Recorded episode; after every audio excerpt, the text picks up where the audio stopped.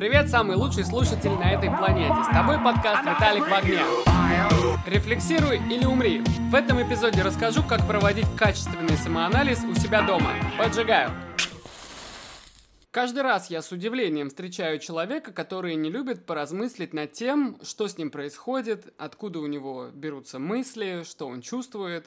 Вот это прям для меня загадка. Как можно этим не интересоваться? Более того, это ведь очень полезно и практично. Например, когда я был помоложе и навык внутреннего созерцания у меня не был достаточно развит, для меня обычной была ситуация, когда я просыпаюсь утром, у меня плохое настроение и я не знаю почему. Потому что. И это реально был ответ. Тогда мне его хватало. У меня вообще тогда довольно часто было не очень хорошее настроение. Я даже думал, что у меня бывает м, два нормальных настроения. Одно хорошее, а другое плохое, но настолько типичное для меня, что тоже ничего. И это я сейчас уже такой умный, а тогда мне было невдомек, что психика это вообще никакое не волшебство. И просто так в ней ничего не случается, и у плохого настроения есть причины. И эти причины можно научиться видеть, если не прятать голову в песок, а обращать на них внимание, уделять им время, придавать значение. А когда причину видно, тогда уже можно и что-то с ней сделать. Я вот очень не люблю тревожное состояние, но иногда оно у меня бывает. И больше всего я не люблю его по утрам. Оно такое липкое и какое-то колючее. Просыпаешься и вставать не хочется, и дальше лежать не хочется. Непонятно вообще, куда деться. И как будто впереди ждет что-то плохое плохое. Так вот, можно избавиться от этого состояния, если обратить внимание на мысли, которые лезут в голову. Мы тревожные мысли от себя обычно прогоняем. Но вообще-то это довольно глупо, потому что именно эти самые мысли показывают, что именно нас тревожит. Что-то вступление затягивается, но я думаю, вы не сильно будете ругаться, если я расскажу, как устроена тревога и что с ней можно сделать. Слушайте, старик будет говорить. Все довольно банально. Тревога существует в будущем. Вот, настоящий момент здесь и сейчас. Довольно понятный, в нем мало неопределенности. В отличие от будущего. Будущее, что вам там не говорили в передачах об экстрасенсах, видеть наперед нельзя.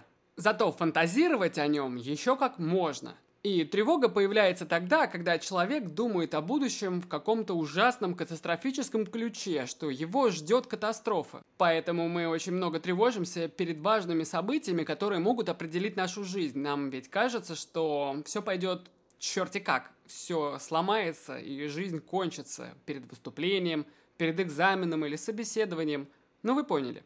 Помочь себе можно именно с помощью вот этого внутреннего созерцания и правильных вопросов. В этой ситуации нужно спросить себя, чего конкретно я боюсь, и, получив ответ на вопрос, попробовать придумать, как тут можно себе помочь.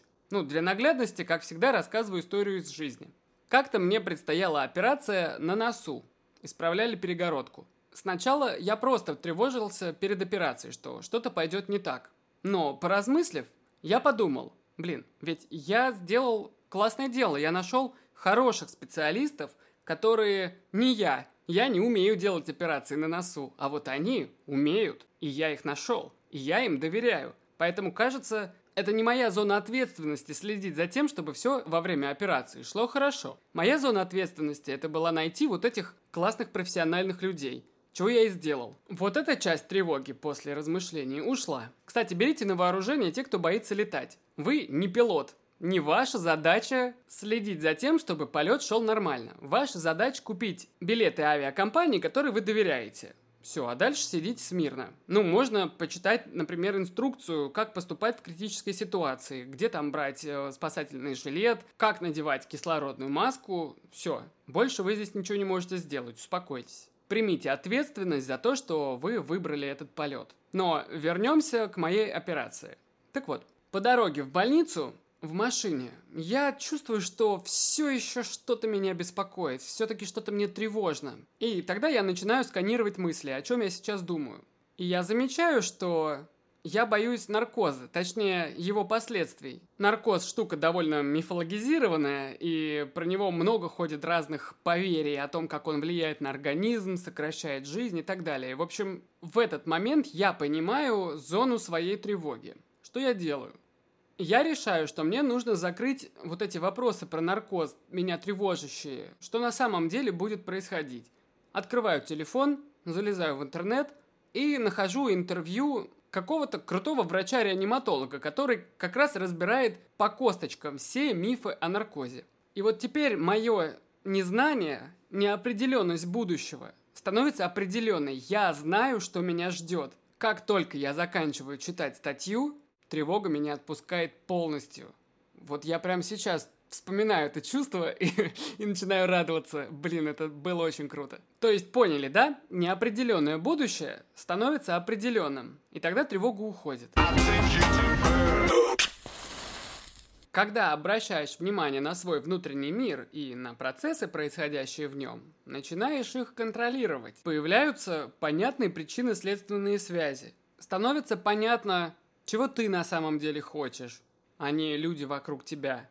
Что тебе нравится, а что для тебя неприемлемо. И почему это так. И в чем вообще смысл твоих действий. Вот в эпизоде про агрессию, послушайте, если не слышали еще, я рассказывал о том, что всегда надо понимать, зачем ты вообще становишься участником конфликта, что тебе это даст. Так и по жизни. Делаешь шаг, а зачем? Кто-то ответит просто так. Вранье. Причина у поступков всегда есть. И даже если она вам кажется незначительной, ей до вашего кажется нет никакого дела. Эту причину важно уметь увидеть и понять. Тогда бестолковых действий или тех, которые приводят не к тому результату, которому вы хотели, в жизни станет гораздо меньше. Конечно, прокачать внутренний взор очень помогает психотерапия, поэтому всем рекомендую. Но я в курсе, что многим нужно время для того, чтобы на нее решиться. Как это часто бывает с новым опытом, пока ты не попробуешь, э, это будет казаться чем-то стрёмным, непонятным, будет тревога на этот счет, много каких-то сомнений, я это понимаю. Поэтому я принес вам способ, как можно порефлексировать и позаниматься самоанализом без психотерапии у себя дома, один на один с собой. Встречайте дневник интроспекции.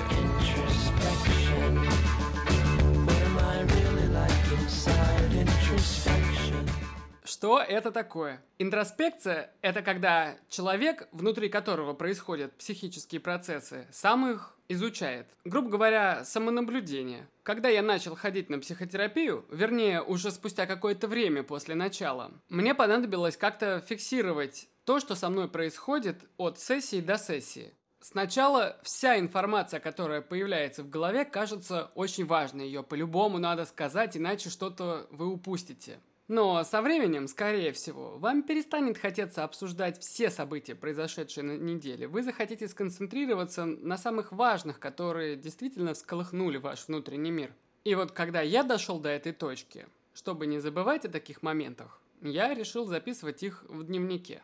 Потом я обнаружил, что даже когда я делаю запись, иногда само размышление приводит меня к такому инсайту, что я сам в шоке. Я вроде начинал-то просто для того, чтобы зафиксировать, как у меня сейчас дела, а в итоге в ходе размышлений дошел до такого вывода, который обязательно нужно обсудить со своим психотерапевтом. В итоге я пришел к мысли, что буду вести дневник постоянно. Но не обычный, где я просто фиксирую свой день, а именно интроспективный с большим вниманием к внутренним процессам, к мыслям, к эмоциям, которые я испытываю. И по ходу дела я начал больше разбираться в том, как его надо вести для того, чтобы он реально стал крутым, эффективным инструментом самоанализа, чтобы внутренний взор был ясным и полезным. Я сформулировал несколько правил, которыми и поделюсь дальше с вами. Правило первое. Позаботьтесь, чтобы доступ к дневнику был только у вас. Это правило как фундамент в доме. Без него все развалится. Уверенность в том, что ваш дневник никто кроме вас, без вашего ведома, не сможет прочитать, поможет сохранить честность перед собой и избежать недосказанности в записях. Поначалу я очень часто сталкивался с тем, что у меня просто рука отказывалась писать какие-то вещи. Ну, вернее, это ж не рука отказывалась, это я не хотел записывать. Например, близкий и важный для меня человек сделал мне что-то, по моему мнению, плохое. И не всегда бывает просто подойти и лицом к лицу выяснить отношения. А бывает, хочется просто выругаться на человека. Но могут быть препятствия. Например, те, о которых я говорил в выпуске про агрессию. Вот не можете вы себе позволить на человека ругаться. Но вот злость и обида есть, и выразить их хочется, и сказать о них хочется, не фильтруя слова. И вот здесь поможет дневник, который никто, кроме вас, не увидит. В нем можно ругаться абсолютно любыми словами и любыми выражениями вообще обо всех. О самых-самых сокровенных и неприкасаемых людях вашей жизни. Слова, которые вслух никогда не были бы сказаны, вдруг оказались видимыми на бумаге. И перечитывая их, можно заметить, что именно вас так разозлило, и подготовиться к более тактичному разговору. Да и к тому же злость пройдет, вы уже начнете мыслить не оборонно, а более рационально, пытаясь изменить ваши отношения с человеком в корне, а не просто отбиваясь от агрессии прямо сейчас. Это один момент. Второй – это заметить свои чувства по отношению к чему-то. Вот написали вы о каком-то событии, которое совершили, и вроде бы оно всеми осуждаемо – а вам бах и понравилось. Чтобы было понятно, давайте представим, например, измену. То есть вот у вас есть там партнер, а вы ему изменили. Это всеми осуждаемое событие, если вдруг кто-то узнает. А вы замечаете, что вам понравилось. И это честно, и это подсвечивает то, что происходит в ваших отношениях сейчас, то, какие у вас приоритеты возможны. Все это важно заметить и обратить на это внимание. Так что очень важно обеспечить своему дневнику полную неприкосновенность, чтобы не бояться писать туда только голую правду о самом себе. Правило второе. Долой цензуру. Позволяйте себе вообще все мысли и чувства. Это очень помогает развивать осознанность. Умение видеть себя в моменте и отслеживать свои реакции на то, что происходит вокруг и внутри. Поначалу будет реально жестко. Да, это жестко. Вы удивитесь, как много мыслей вам захочется обойти стороной, не замечать их и не записывать. Было забавно, когда я понятные о себе вещи пытался описать другими словами, лишь бы не называть их своими именами. Кого я прятался, загадка, не знаю. Зато узнал, что делаю это, избегаю некоторых тем, и мне о них даже на бумаге говорить стыдно. Не всегда получалось в стиле Рэмбо на все плюнуть и в лоб писать правду матку, но я ее все равно записывал, пусть даже немного иносказательно. Так я учился быть честным перед собой и не скрывать от себя реальное положение вещей в моей голове и жизни. Чем больше пишешь, тем легче становится сразу писать как есть, без всяких изворотов. А со временем случаются вообще потрясающие вещи. Появляется навык говорить о таких вещах с другими людьми, не запинаясь, не используя иносказания, а вот прям в лоб и напрямую.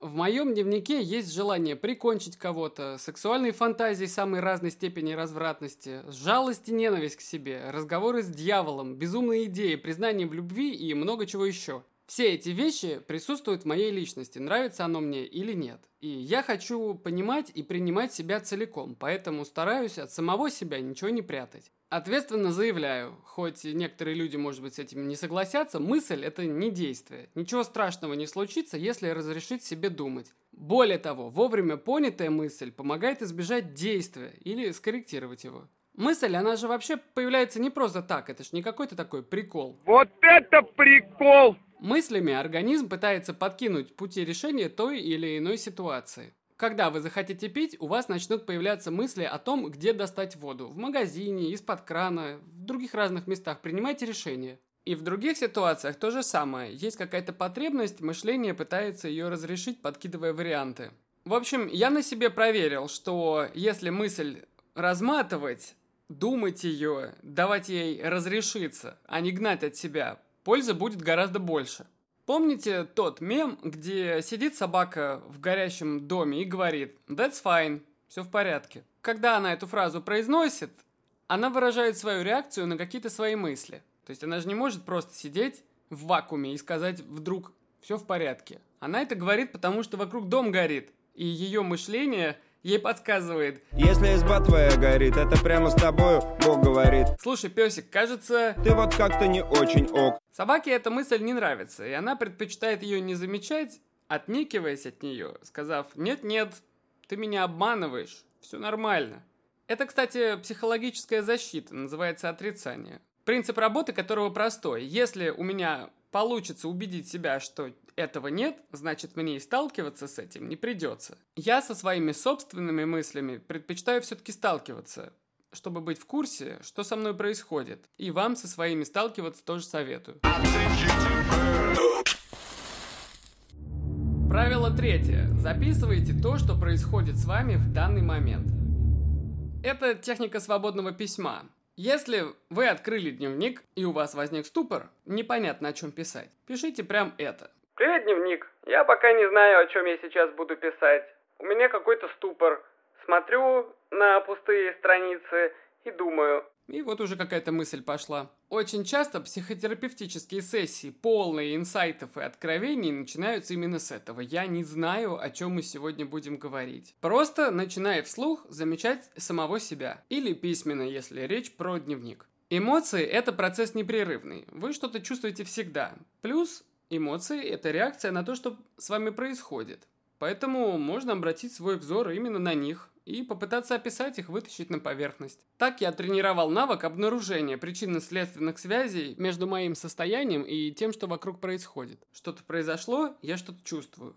Рекомендую, полезно. И опять же, вот смена настроений всегда будет обусловлена какой-то понятной для вас причиной, когда этот навык будет уже отточен. Когда во время записи я обнаруживал себя в ступоре, вот что моя рука отказывается дальше писать, я прямо так и продолжал запись. А вот сейчас мне стало трудно дальше писать, кажется мне неприятно писать о том, о чем я собираюсь, поэтому я пытаюсь слиться, но слиться я не хочу. Ну и так далее. Помогает, кстати говоря, остаться на теме, а не убежать в какие-то сторонние размышления. Это еще и навык сторителлинга поможет прокачать. Возможно, вам знакома ситуация, когда вы хотите рассказать э, другу о каком-то событии, но оставляете самую суть на конец истории, начиная долго развивать предысторию. И на тот момент, когда вы уже забыли, о чем хотели рассказать, вы обнаруживаете вашего друга спящим. Иржан, Иржан, вставай, салам алейкум. Я вот пока вел дневник, учился строить свое повествование по-другому. Сначала я писал суть, а уже потом какие-то размышления о ней. Ну и опять же, вот этот трюк со свободным письмом поможет заметить, как и когда ты скатываешься в недосказанность или полуправду. Когда мы встречаемся с тем, что нам сложно сказать вслух или записать на бумагу,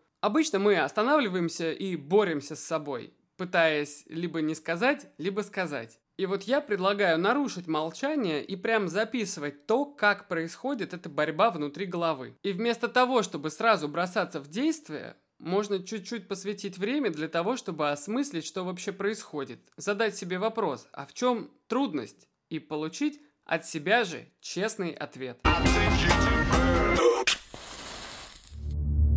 Правило четвертое, последнее. Делайте записи, когда вам хочется.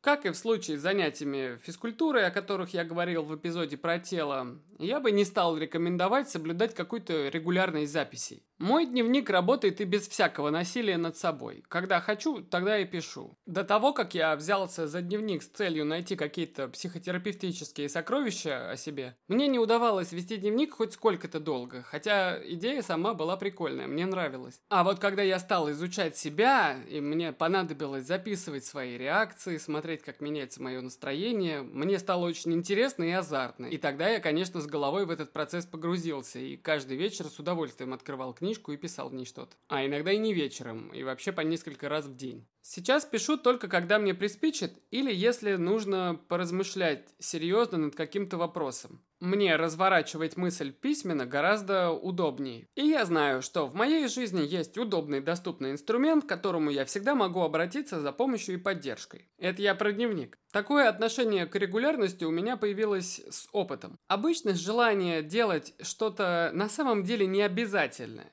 регулярно со временем всегда отпускает. Регулярность ради регулярности никогда не работает. Если ты хочешь что-то делать системно, надо понимать зачем. Иногда люди мыслят странно. Им кажется, что если ты хочешь что-то делать, то нужно это делать обязательно, строго, регулярно и с определенным уровнем качества. Поэтому очень много хороших вещей так и остаются не сделанными, потому что если не регулярно и не качественно, то лучше вообще никак. Я с этим не согласен. Особенно, когда речь идет о каком-то здоровье, ментальном или физическом. лучше все-таки совершать хоть какие-то усилия на пути к благополучию. Особенно, когда речь касается интроспективного дневника или психотерапевта. К дневнику я рекомендую относиться по расслабленнее и пользоваться им по желанию, не подчиняясь регулярности. У меня, кстати, есть идея записать эпизод про то, как лечить перфекционизм. Если интересно, дайте мне об этом знать. Умение обращать на себя внимание, интересоваться собой – это крутой навык. Обретая его, ты учишься читать внутренний компас, понимать свои чувства, которые всегда подсказывают, что тебе нравится, а что тебе не нравится, понимать свои мысли, что именно ты хочешь решить, что тебя беспокоит. Почему-то многие люди предпочитают не искать информацию о себе внутри себя самих же. Гонят от себя свои же собственные мысли, не позволяют себе чувствовать что-то. Зато активно интересуются, что про них думают другие люди, или еще круче, обращаются к каким-нибудь гороскопам для того, чтобы понять, как устроена их личность. Для меня это дико странно. Как можно идти за информацией о том, кто ты, к текстам в интернете, которые написали непонятно какие люди, непонятно на что опираясь. Ну, серьезно, не лучше ли, не эффективнее ли обратиться к самому первоисточнику? А инструмент, как это сделать бесплатно и дома, я вам дам. Надеюсь, вы хорошо, используя и провели время, слушая этот эпизод. Если да, расскажите о подкасте «Виталик в огне» своим друзьям. Подписывайтесь на инстаграм Виталик, нижнее подчеркивание в огне и делитесь впечатлениями. До новых встреч, пока!